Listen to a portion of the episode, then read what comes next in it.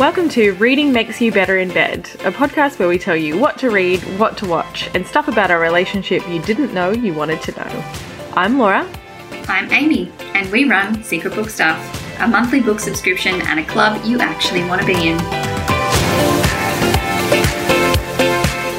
Welcome to Reading Makes You Better in Bed, episode 4, recorded on Gundungurra country. Now, we said last episode that we would keep you updated on our high life in the Highlands now that we've moved, but today we want to share with you instead the surprising results of an Instagram poll that we did just before Christmas. So, we asked you questions like Who do you think cooks or cleans more, Amy or Laura? Who kills the cockroaches? Uh, who's more romantic, etc. And we're going to confirm or debunk the popular myths on today's episode. And trust us on this one, it's definitely going to get heated. And also, we can't not talk about the words on everyone's lips now that the final season and the final episode has wrapped. And just like that, the Sex and the City reboot. And of course, while we're at it, why don't we talk about some other reboots and reunions that have been floating around on our screens lately? But first, everyone knows that the new year really starts in February, sometimes March, depending on when this episode airs. So, what a great time to set ourselves some reading goals for the year. But is having reading goals actually kind of a bummer, just making us feel bad about ourselves? Let's talk about it. Laura Kemp. Yes. Yes, Amy. how many books did you read in 2021? Look, age is just a number, baby. I don't really know why we're pressing into this right now. Yeah, look, I know that you don't really think of numbers as goals when it comes to reading, and I do respect that about you, even though it kind of annoys me because it's been such a big focus of my reading goals for the last several years. You've mellowed on that. Like, you've mellowed on things that you get annoyed at by me. Really. I don't think that's true, but we'll get into that later. Um, tell me about your reading goals in 2021. What were they? Let's revisit that. I mean, oh, I do. And my reading goals in 2021 was the ultimate Laura Kebby cop out because I was like, I just want to read whatever I want, which is a great goal. But quite honestly, I didn't really want to read anything. So technically, I did pass my goal. You know, I would pick pick up a New Yorker and read the table for two section. You know, I would read the out on the town section of the New Yorker. I would pick up a poetry book and maybe read a handful of this, that, and the other thing. But mm.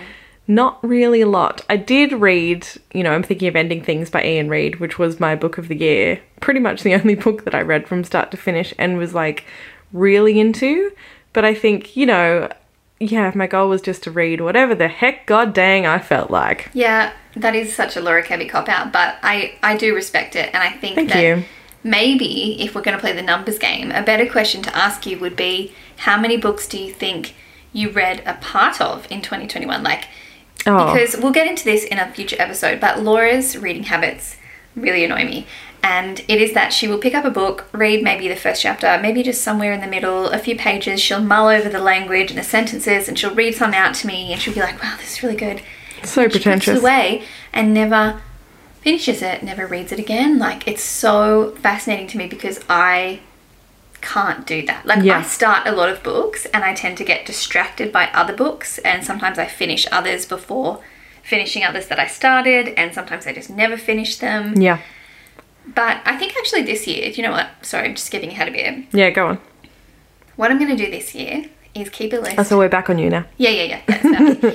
Um, keep a list of books that I start, not Mm. just books that I have finished, because I've been really strict with myself over the years on my book list about Yeah. only writing down ones that I read from start to finish. But So you're going to fudge the numbers, that's what we're saying. We're going to faff about. We're going to lie. We're not going To to the loyal listeners, you're no, no, no, flat no, no, out no. gonna I'm going to lie. keep separate lists, is what Uh-huh. I'm saying. So I'm going to keep a, a list of books that I started. like naughty and nice. Um, I think that we're getting into some weird territory here. So back to you. Your goal in 2021 Yes. was to read books, whatever the hell you wanted. So do you feel like you achieved that goal? Absolutely. Do you I did. a gold star? Yes, I do. I get at least, you know, a thousand gold stars because I completed my goal. Although, to the amount of books that I, you know, started or read a line of, I reckon it's pushing triple digits for sure. Yeah, I, I yeah, I'm with you on that definitely. Mm. Maybe you should do that this year as well. You should just like keep a list in your notes on your phone or something of books that you pick up Yeah. and hold. Okay, fair no, enough. that's too much. um, okay, so over to me. Yeah. My reading goal in 2021 was the same that it's been for several years. I want to say So bored. I'm yawning already. God, you're so rude to me. I feel like I started this goal in maybe 2015 or 2014. I was doing my PhD. I was like in one of the final years of my PhD. I Do you have definitely remember PhD? that. I didn't mention my PhD at all last episode. I will have you know. So, um, I'm entitled to a little drop and run. I think it was 2015, and I've been keeping lists since then. Honestly, I can't believe that I didn't keep lists of books that I read before that. Like, who the bloody hell knows how many books I've actually read in my lifetime? I wish I had been keeping up with it, but anyway, that's something to mull over another time. Um, and my goal has been to read a book a week, or like, you know, 52 books each year. Yeah. And the closest I ever got was 48 books. So I have It to just confess. disappoints me that you got so I'm close. so sorry. I've never hit the 52. Just pick up four kids' books or whatever the math is. no, like, I don't count kids' books. I'm sure I've read heaps of kid kids' books to like my younger Right. cousins and stuff, but I don't count them, and I don't count magazines that I read from start to finish. And I'm talking like the From back to Atlantic and front? Mm-hmm. stuff. I should I should count the Atlantic because that's basically a book. You know, Yeah. once you read every single article in it, those long form kind of magazines. Um, I think I'm going to start doing that in 2022 as well. Anyway, Mm-hmm. would you like to know how many books I read in 2022? I would. Or in 2021, rather. Oh, sorry, 2021. Yeah. 2021. Go on. 41 books. Oh, you got so close again. I don't I even know, know, I why I got did, myself you know- sucked into this. You know what the end of our year was like. It was a mess of hecticness. if you so- turn to me and be like, look, Laura Cat, darling, light of my life, I am nine books away, or, you know, nine, Great maths, Laura. 12 books away, whatever it is, books. from my goal, I need you to shut the F up, leave me alone. I am shutting the door and reading all of these books. I'll be like, go for it, doll. I'll bring you snacks and sustenance. No, I said it to you though. I said it to you leading up to the end of the year. I was like, "Do you think I can read these last eleven books?" And I you said kept saying, yes. Yeah, definitely. But then we would like put our heads down and keep working because that's what we had to do. Yeah. So anyway, I feel like that's actually pretty good. I think that might be higher than 2020, but I'd have to like trawl through my notes to check for sure. But actually, for the first time in 2021, I did a bit of like a poll Yeah. of the kind of books that I was reading, which I found quite interesting. So I read 12 books by queer authors, which I think is pretty good. It's a great roundup. That's that's like 30%. Um isn't it? I don't know, it's over my head with maths wise, as we've all seen.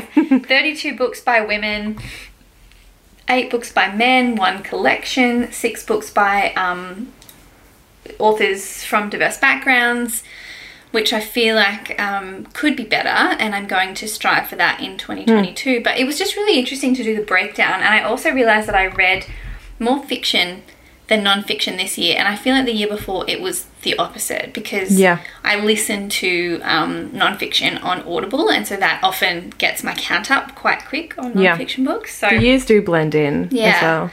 they do. And I think that what happens is that every single year I start off really strong because it's January and I usually have a bit of a holiday and I just smash through heaps of books and I'm like, oh my god, it's the end of January and I've already read 10 books. I'm And definitely going to hit my ride that high I until the, the end of the earth and you and always then, fall short. Life happens, and then I start a million different books because obviously we get sent a lot of reader copies from publishers as well, and I don't always have time to read all of them all the way through. So I'll definitely read plenty of them, Yeah, but I don't write them down if I haven't fully finished them. right.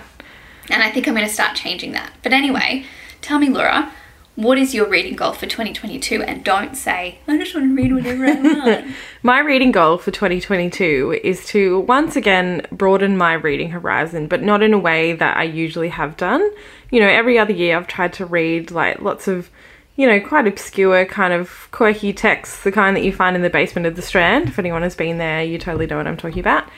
But this year, I just want to read things that make me laugh. I don't have a number in mind because I'm not into that and I think it's a bit weird, but like fully back you and fully support you. But I don't like having a number because it's all about, you know, quality, not quantity for me.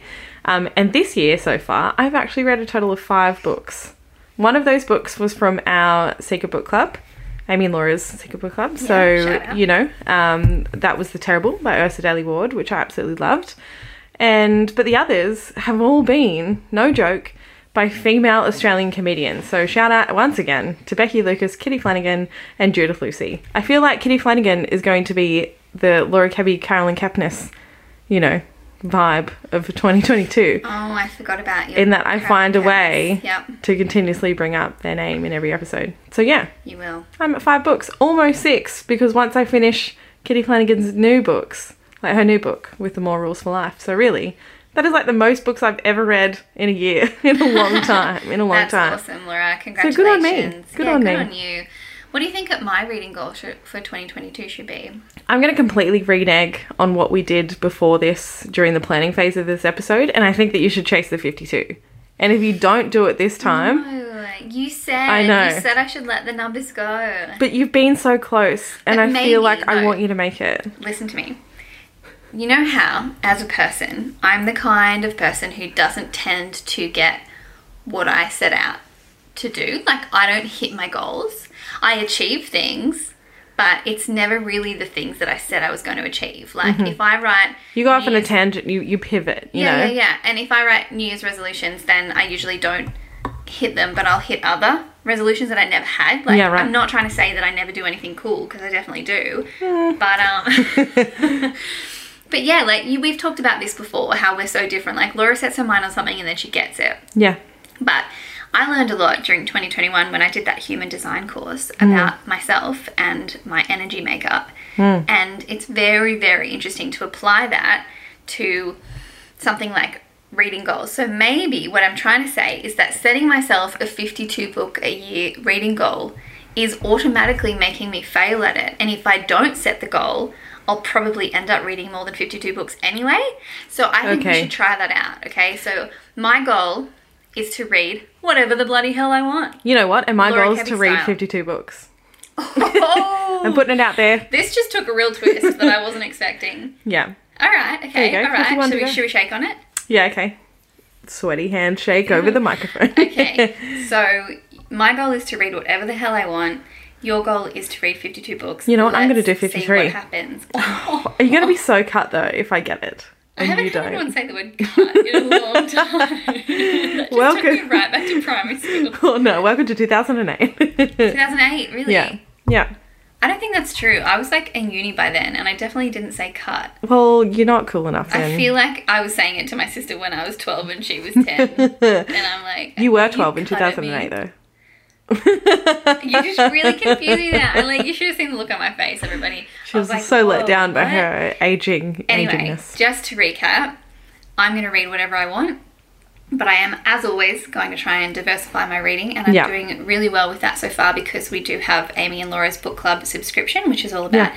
sharing books with our subscribers that we have loved before, and a lot of those so far have been authors of color and queer authors, which has been Hmm. amazing. Everyone's loving it, so definitely sign up. Ooh, sponsored by Secret Book Stuff. I'm going to give a, you know, pose a question to the audience. If you do have recommendation of books by funny people, mostly funny women, I'm also reading Bossypants by Tina Fey in the background of all the other ones because I'm trying to like really stretch that out because it's really good. I couldn't really smash through it because it You was should that read good. Amy Poehler's as well. Yes, Yeah. please. I liked that. My sister gifted that to me about five years ago, and if she ever listens to this, she'll be like, "I told you you would love it," and here I am. Yeah, that's a classic. Um, So I here's to 2022. yeah, here's to 2022, but I also just want to say to anyone out there if you're feeling a bit let down by setting reading goals um, or by other people setting reading goals around you, I have noticed a lot of talk and chatter on Instagram lately about reading goals, and some people are starting to just kind of do away with them altogether because they realize it's making them feel a bit shit. Hmm. And I totally resonate with that because something that I experience on Instagram when it comes to comparisonitis is when amazing bookstagrammers who I love do like monthly roundups and they take these beautiful book stack photos of all the books they read that month.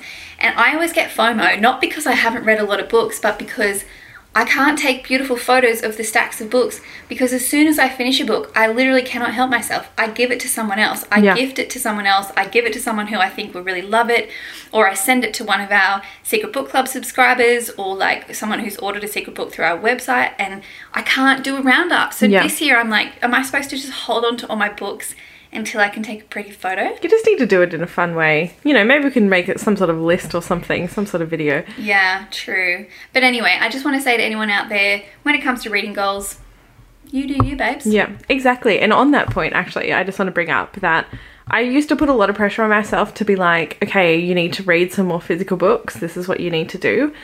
And I'm just not I'm I'm not. You know, I'm kind of doing away with the physical book at this point because I just much prefer an audiobook. My brain doesn't really like to sit there and read a physical book. I'm not into it. I much prefer, you know, it's a great hobby to listen to Audible like an old man listening to the radio. And there's a lot of talk as well on the gram about um, people like neurodiverse readers and the best Yeah. way for them to read, like getting kids into reading who are neurodiverse. Great thing is audiobooks. Like, so I think that there is a little bit more acceptance out there now and less snobbiness about physical books. And people often think that we're going to be snobby about physical books because Heck, no. we're secret book stuff and we love books and we had a bookshop and Books are everything. freaking but, like, heavy. if you want to take as Oh many books as we take on holiday and then be like, oh, I don't read Kindle, come and carry our books for us on a holiday. Obviously, we have a shitload of books, physical books, and we collect them too. But we also get rid of them a lot of the time and we pass them on and we gift them and we do random acts of kindness and we have Kindles and we both listen to audiobooks. So Yeah. we're not snobby about it. You do you. There we go. Over and out. Once again, happy 2022, everyone, and good luck if you have a reading goal. If you don't, Have Whatever. fun. In our relationship, good listeners, we have watched Sex in the City, the OG Sex in the City, uh, seasons one to six, and sometimes the movies, several times. Like Yes. I would say, probably once a year in our four-year relationship, at least. at least. And I usually carry on and watch it again after we've watched it together. Laura has trouble together. letting go each Yeah. time. Um, Classic so Laura. obviously, we need to talk about the thing that everybody else in the whole world is talking about, and just like that, and just like that ended.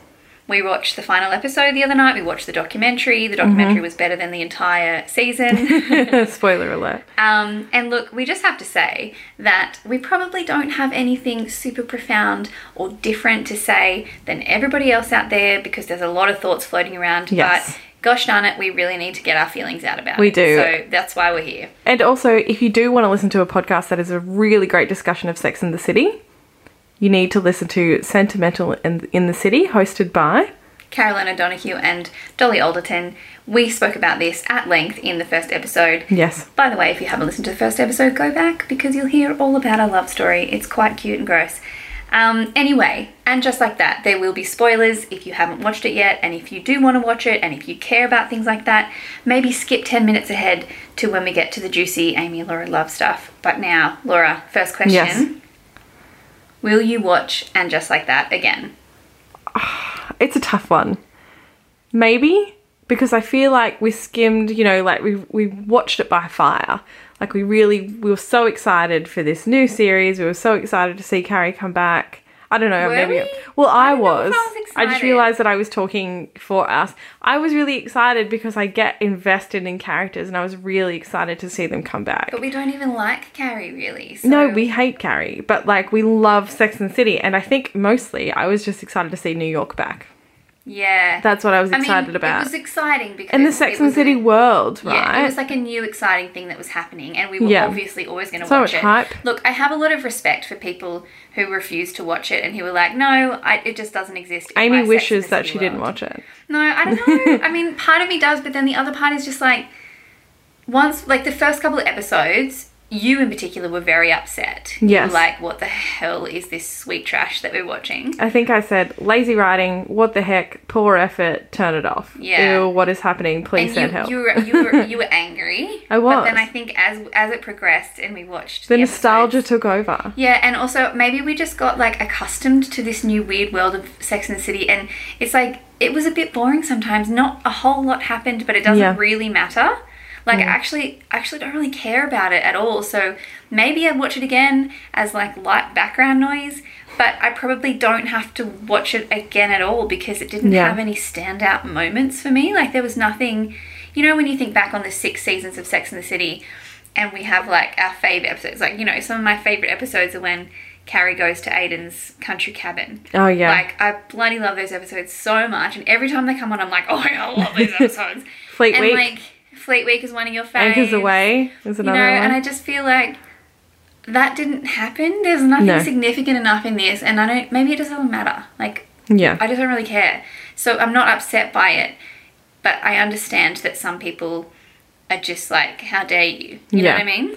My question to you is were you sad when Big died? Oh, that's a tough one. Um, It's a tough one because it's like almost like a twofold question. It's like, were you sad that Big died? And also, just a caveat, we're talking about the character of Mr. Big here. Uh, we're not going to sit and comment on the allegations against Chris Noth, and we 100% stand with, you know, the people who have made the ac- accusations in this case. But we're just talking about Mr. Big, the character. Are you sad that Mr. Big died? Um, I'm sad at the concept of it. Like, obviously, it's sad when people die. I'm having a lot of trouble answering this question because Or are you just sad because Carrie's sad? Like, are you I'm sad not for even her? that sad. Like, yeah, I'm sad for her because it's sad, but also like I just, I had, I just found myself not really able to feel many feelings about anything that happened Yeah, in right. the show. So like. Yeah, it's sad, but I wasn't like, oh my god, this is so devastating. I was, I was shocked. I didn't Yeah. think they were going to do that. Um, and I honestly think the show would have been the same quality if Big had been in it. Like if he hadn't have died, and it was just Yeah. like there was something else going on in Carrie's life. Like maybe it was just Carrie doing a podcast and then going home to Ugh. Big. Like everybody else's character had enough podcast. going on that it didn't. That I don't think Carrie needed to have a big drama. But obviously she's, she's the star of the show, so Yeah, you know what I'm saying. Like I don't I get it. like yeah, it was the premise of the whole thing, but also it could have been okay without the death. Mm-hmm. Yeah. Right. So what about a second season? I would watch it. I, I, you know, I know that this is such a surprise to you, and I only came to this decision today after going. You know what? Like it's kind of like a car crash to me in a way. It's like I want to keep watching. Maybe it's also because I want it to get better. I want them to find their feet. I want them to get, you know, it's like they've got the cobwebs out now. They know not what to do, what not what not to do. you know, and then now they can kind of move on and just like step into stride with the stories of the characters as they are now. Mm. You know, there was it was only a 10 episode season and I think that's really tough to fit in all of this exposition from however many years that it was to kind of a reintroduce these characters to probably a whole new audience. They're like, you know, however many years older or decades older, they're completely different.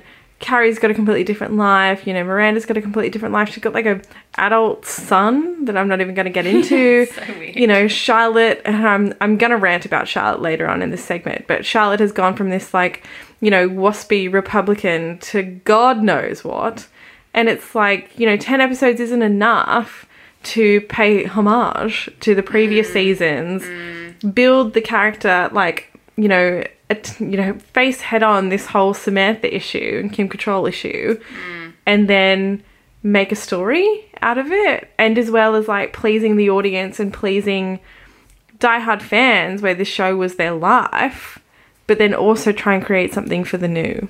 Yeah, So, it would be really yeah. hard. Um, couple of tips uh, from two professional writers here. I do think that the season would have been improved by having Jack Berger appear at some moment, and I think just even appearing on sorry, I can't. Don't hate me. um. I feel like the I would have post-it episode, if anybody has not a bigger fan of Sex and the City as we are.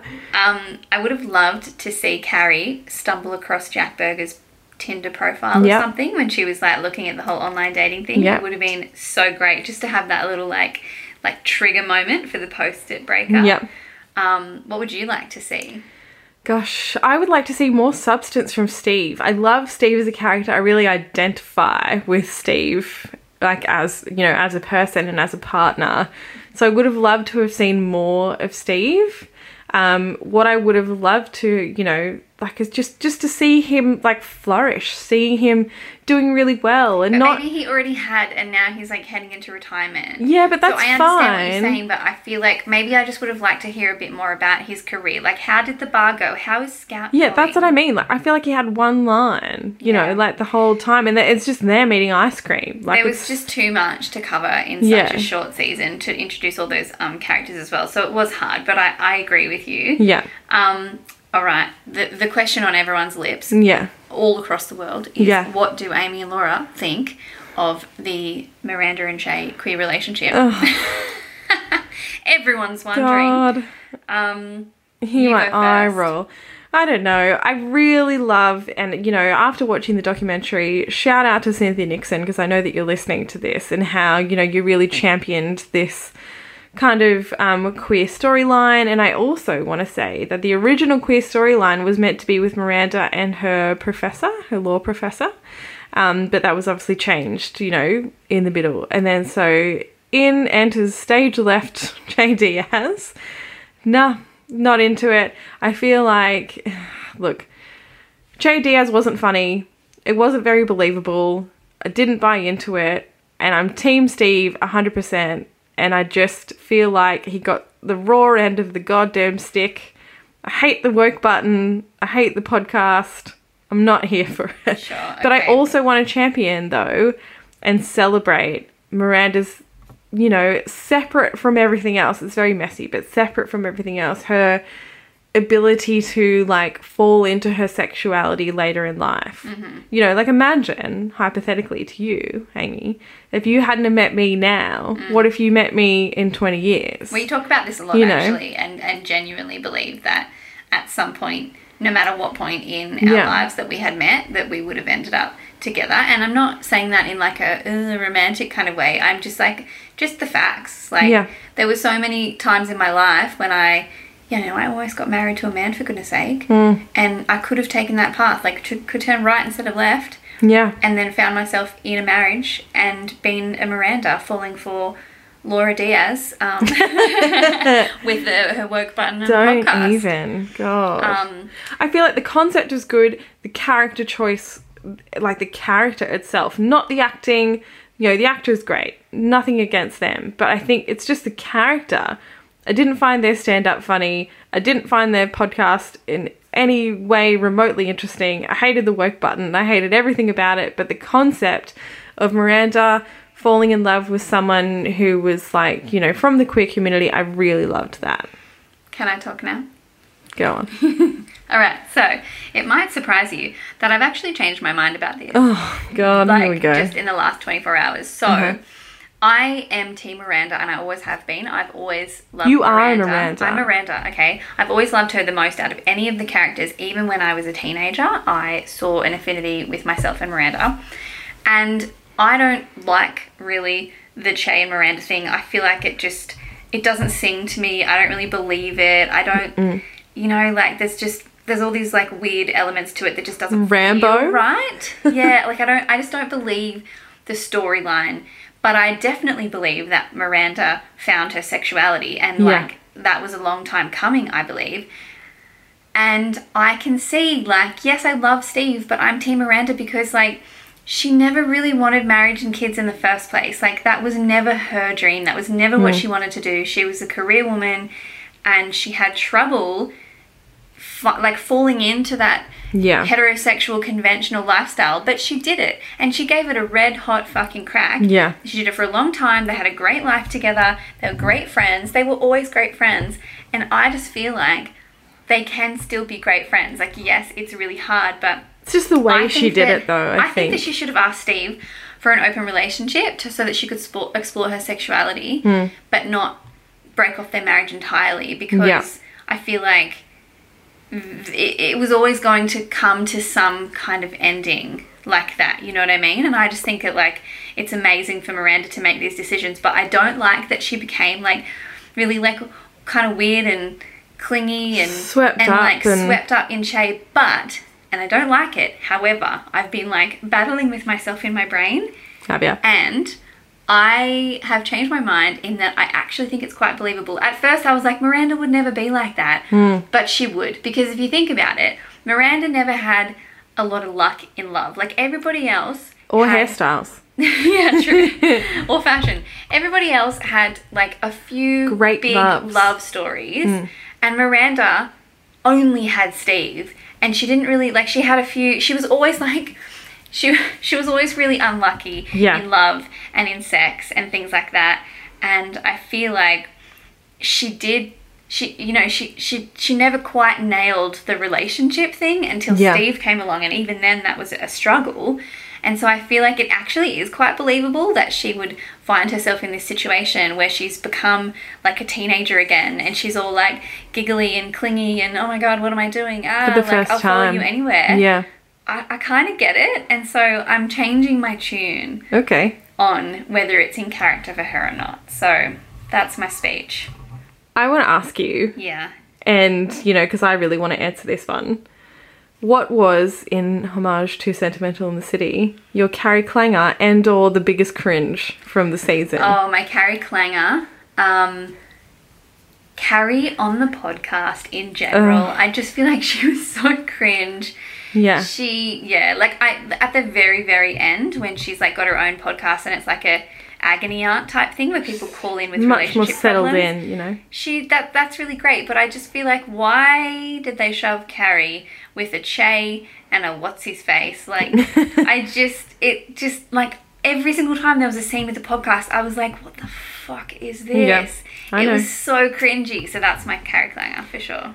My clanger for the season, and I touched on it a little bit, and you know, it's definitely the biggest cringe point is Charlotte in general. And Yeah, you were most about that. most people who you know maybe know that I do love Sex and the City, maybe also know that Charlotte is my favorite. Controversial Mm-hmm, opinion, and I'm very proud of it, and I have many reasons why Charlotte is my favorite. However, the Charlotte that I know and love was swallowed up by some huge ass woke button and just disappeared. Charlotte was the kind of person who was like, you know, she stuck to her ways, even if I didn't agree with a lot of the ways that she did things a lot of the time. That's just who she was. I liked how traditional she was. I loved how she just was who she was. She was Charlotte, I you know? she kept that. Like she was forced into wokeness by her non-binary daughter, and she had troubles with it. And then she had to embrace it because she had no choice. Would you rather have her not embraced it? And it's like, not really to do with her family. picked- It was like it's more the subtleties. Like it's these, you know, um, little little tidbits that she was kind of saying, like to Miranda, "You're not woke enough for that," or like you know, all of these kind of when she goes to the party and she's trying to make Yeah. all these like friends of color, and you know, she's just trying too hard instead of like being. That's classic Charlotte. Yeah, I Charlotte does know, but, too like, hard. it just- I can't believe look, I am fighting you on this. I can't explain I was it. like really on your side until I can't right explain now. it because it just to me, it wasn't Charlotte. Yeah, and that's okay. what I have to say. That's like, that's fine. I have one more thing to say. yeah, go. on. I wish that they hadn't written COVID into the show. Like, Yeah. I do not need COVID to exist in the Sex and the City world. I don't care about your gloves that you wear since COVID. I don't want to know that you listened to all the albums in lockdown. Actually, that was kind of a cool tidbit. But, like, we could have just assumed that stuff. We don't Bullshit, need Carrie, you know it. anyway, cameo from Matthew McConaughey in Sex Um, one and the City. one, also great episodes is LA episodes. So basically, as as you will expect, as soon as we finished each episode on a Thursday night, we would immediately start watching another episode from the OG seasons, palate just to like cleanser. yeah cleanse our palate. Um, so thanks so much for listening to our thoughts on and just like that. Gosh. And if you have any ideas about how the writers could have, you know, put some other tidbits in, like Aiden.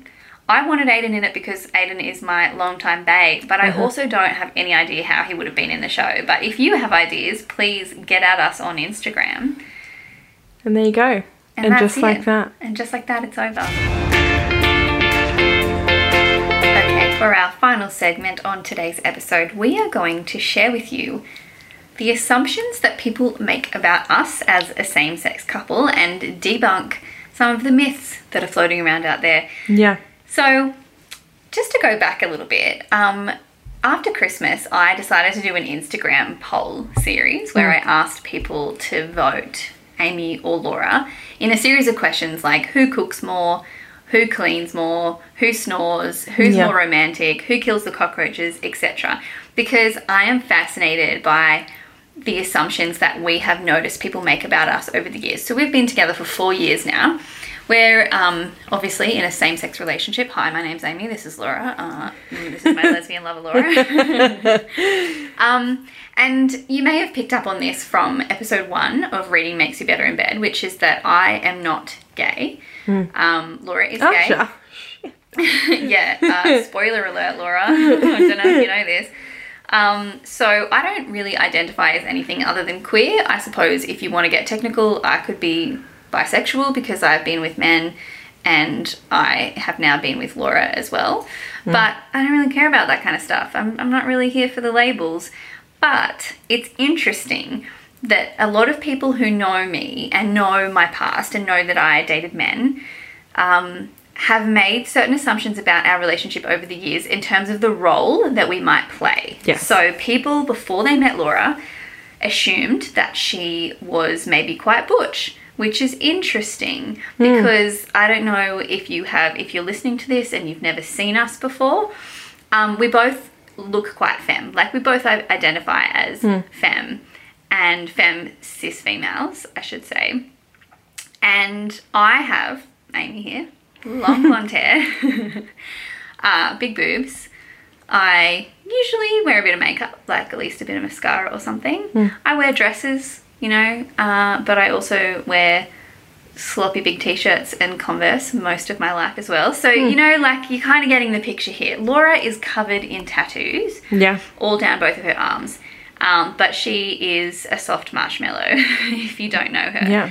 And So- perhaps a 1950s housewife and trapped a in my current 1950s body. housewife on the inside. She loves cooking and cleaning. Very cleaning. she loves cooking, I should say. So this is why I find it so in- interesting because there are these assumptions about the different roles that um, females play when they're in a same-sex relationship. As so in, like a lot of people assume that I would take a very masculine role in everything because, like, Amy had, Traditionally you know, and Amy had never dated women before, so it was just kind of this like it was very easy for people to understand if they were like, oh well, because Laura dates women only, then therefore she will do this kind Yeah, of thing, yeah. you know, which is just it's not really true. It's not true at all, but it, it is interesting, and you can see how like certain sections of society would just make those assumptions. Like, Yes. if they have known me always to date men, and now I'm dating you, they would probably assume that you would take on that kind of boyfriend role in my life. Hmm. The funny thing, though, is that I have never been particularly traditionally feminine in my relationships. Like, as my best friend said to me when I told her about Laura, oh yeah, that makes sense because you've actually dated some pretty feminine men, Yeah. like effeminate men. And while that was a joke, it also wasn't a joke. I have traditionally taken on quite a emotionally traditionally masculine role in my relationships. Um, which is, you know, like a bit of a joke among my friendship circle is that like I am the man You are. and Laura is now the woman, and that has confused many people. Anyway, to the quiz. Laura, are you happy for us to debunk these Yes. assumptions? I'm ready. All Hit right, me. let's do it. So, who cooks more?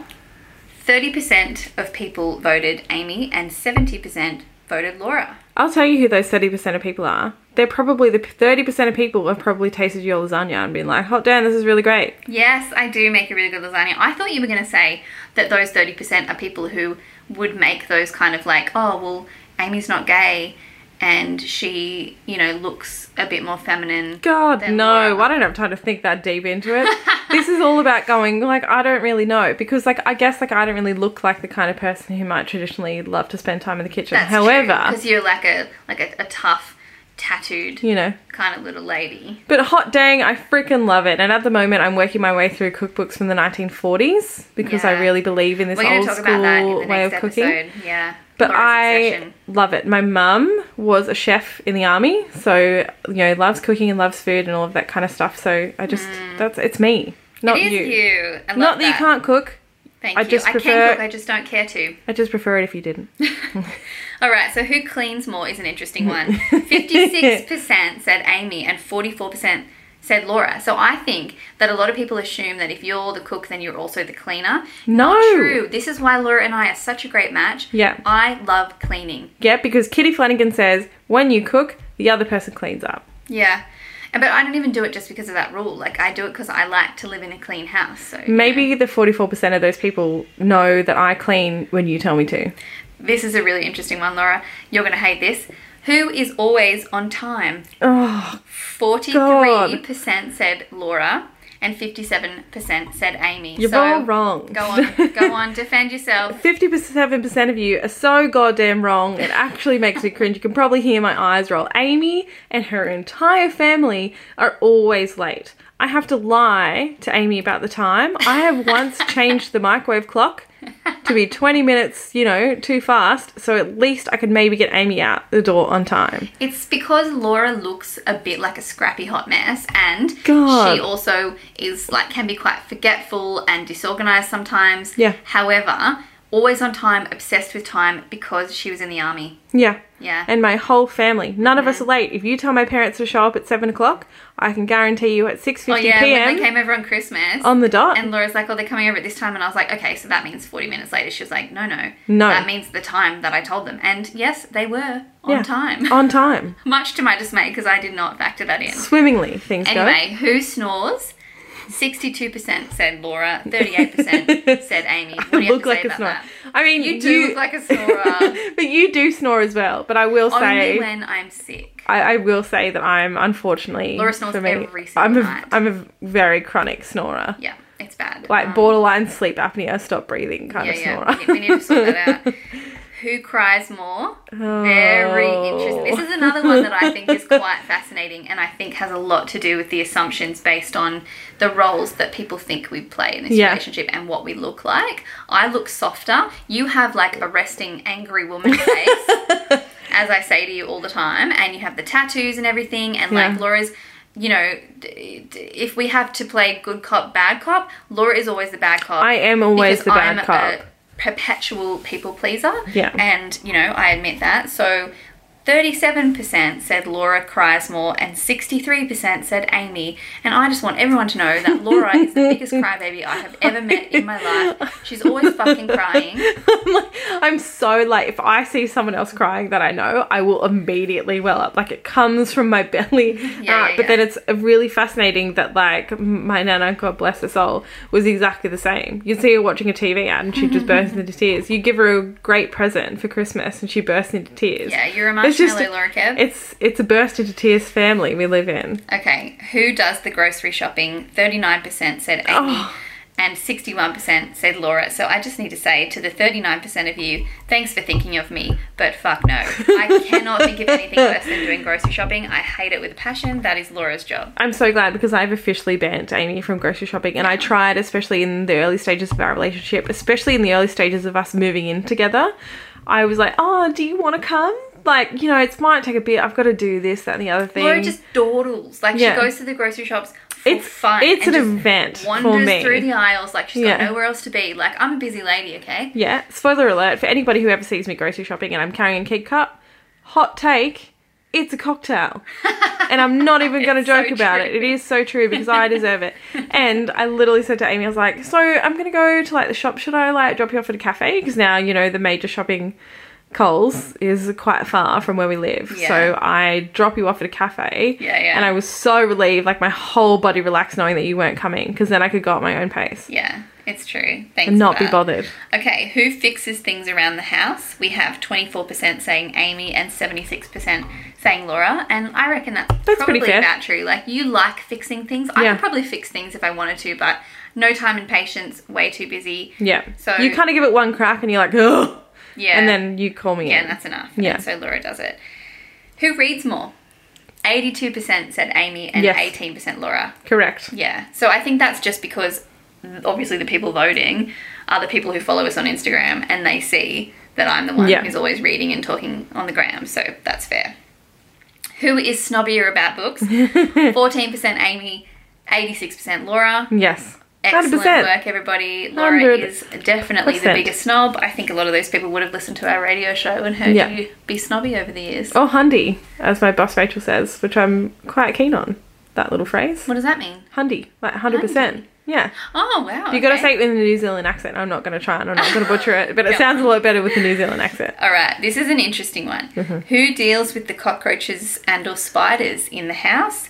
67% said Laura, and you are all incorrect. Well, cockroaches me a lot no, of the time. No. I'm the one who gets up No. and springs up and do- spiders though. I'm not here for you, it. No, if you see a cockroach, you usually say, eh, there's a cockroach, go and get it.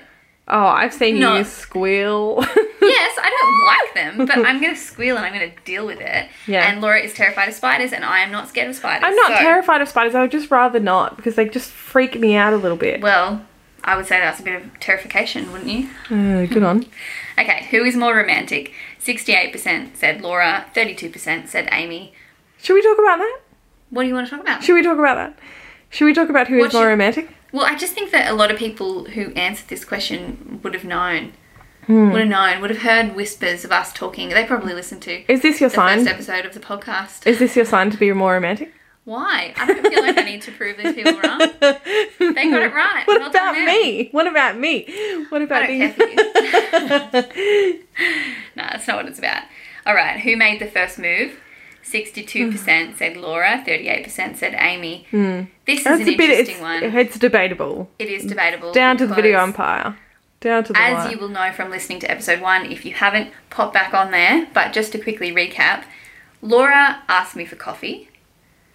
Laura Mm. kissed me, but I told her I loved her yeah. and asked her to be my girlfriend. So I feel like there was a lot of like even move making Yeah. around there. So hmm, interesting. Who said the first I love you? 54% said Amy, and that's probably because they listened to the podcast. So Yeah. well done, you. It, it's correct. I did say I love you first. yeah. Oh, this is an interesting one. This is going to get juicy. Who would be the one to propose? Ugh. 68% said Laura, 32% said Amy. Do you know what? I'm not allowed to propose. I was just about to say, I think that we should leave that to another episode. so, Laura has just uh, given the little teaser that she's not allowed to propose, and we're going to explain that in great detail in another Love Stuff segment in a future episode. What do you reckon? yeah, good on you. just, just to leave a little something, a little Easter egg, as Taylor Swift would say. Mm-hmm. Um, and then I just did a poll about Bo being the goodest boy, so that He was is really the goodest fun. boy. But There you go. yeah, what do you have to say about all of that?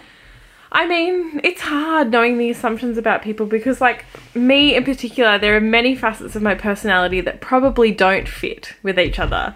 You know, like, I'm a huge punk music fan, but I also know pretty much every song in Judy Garland's back catalogue. So, And you were in the army, I was. and you have tattoos, but Yeah. you bought yourself a KitchenAid, and you're obsessed with household manuals from the 50s. Yes. I am. Weird anomaly. To quote Popeye, I am what I am. Yeah, it is pretty interesting. What do you think about me? um, And the assumptions, the assumptions.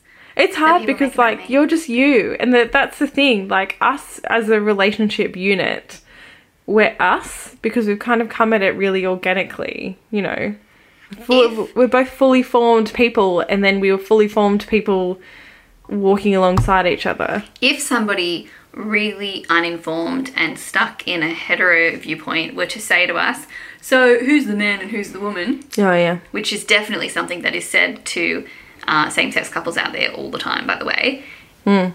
What what would you say to them?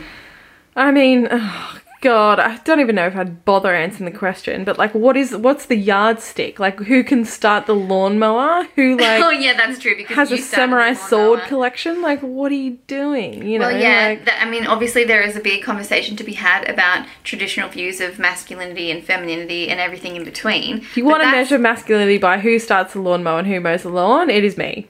So there you go. But you want to measure masculinity by who can, like, you know, kind of keep their emotions in check and Hmm. is usually a little bit more aloof than the other person and less romantic and maybe less eager to talk about their feelings, then I would be the man. Yeah. So I feel like the moral of the story is we are an excellent match. Do you want to be my girlfriend?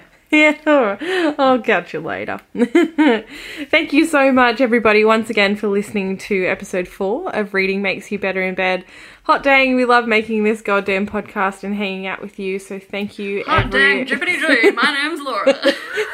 what is happening to you tonight? Hot dang, we just love this woke moment. Speaking of, we will catch you next time. Thanks for listening to Reading Makes You Better in Bed with Amy and Laura from Secret Book Stuff. Don't forget to subscribe, leave us a lit review, and you can find us at secretbookstuff.com. I think you're too old to say that now, Dar. This podcast was recorded on the unceded lands of the Gundungurra people. We pay our respects to First Nations elders, past, present, and emerging. Laura, do you want to play a game? okay, go on. It's like, you know, that the penis game? Where you have to be like, penis, and then get louder and louder. yeah. Let's do it with Sex and City quotes. Okay. Okay, so I'm sorry, I can't. Don't hate me. Now you do it. Bullshit, Carrie, and you know it.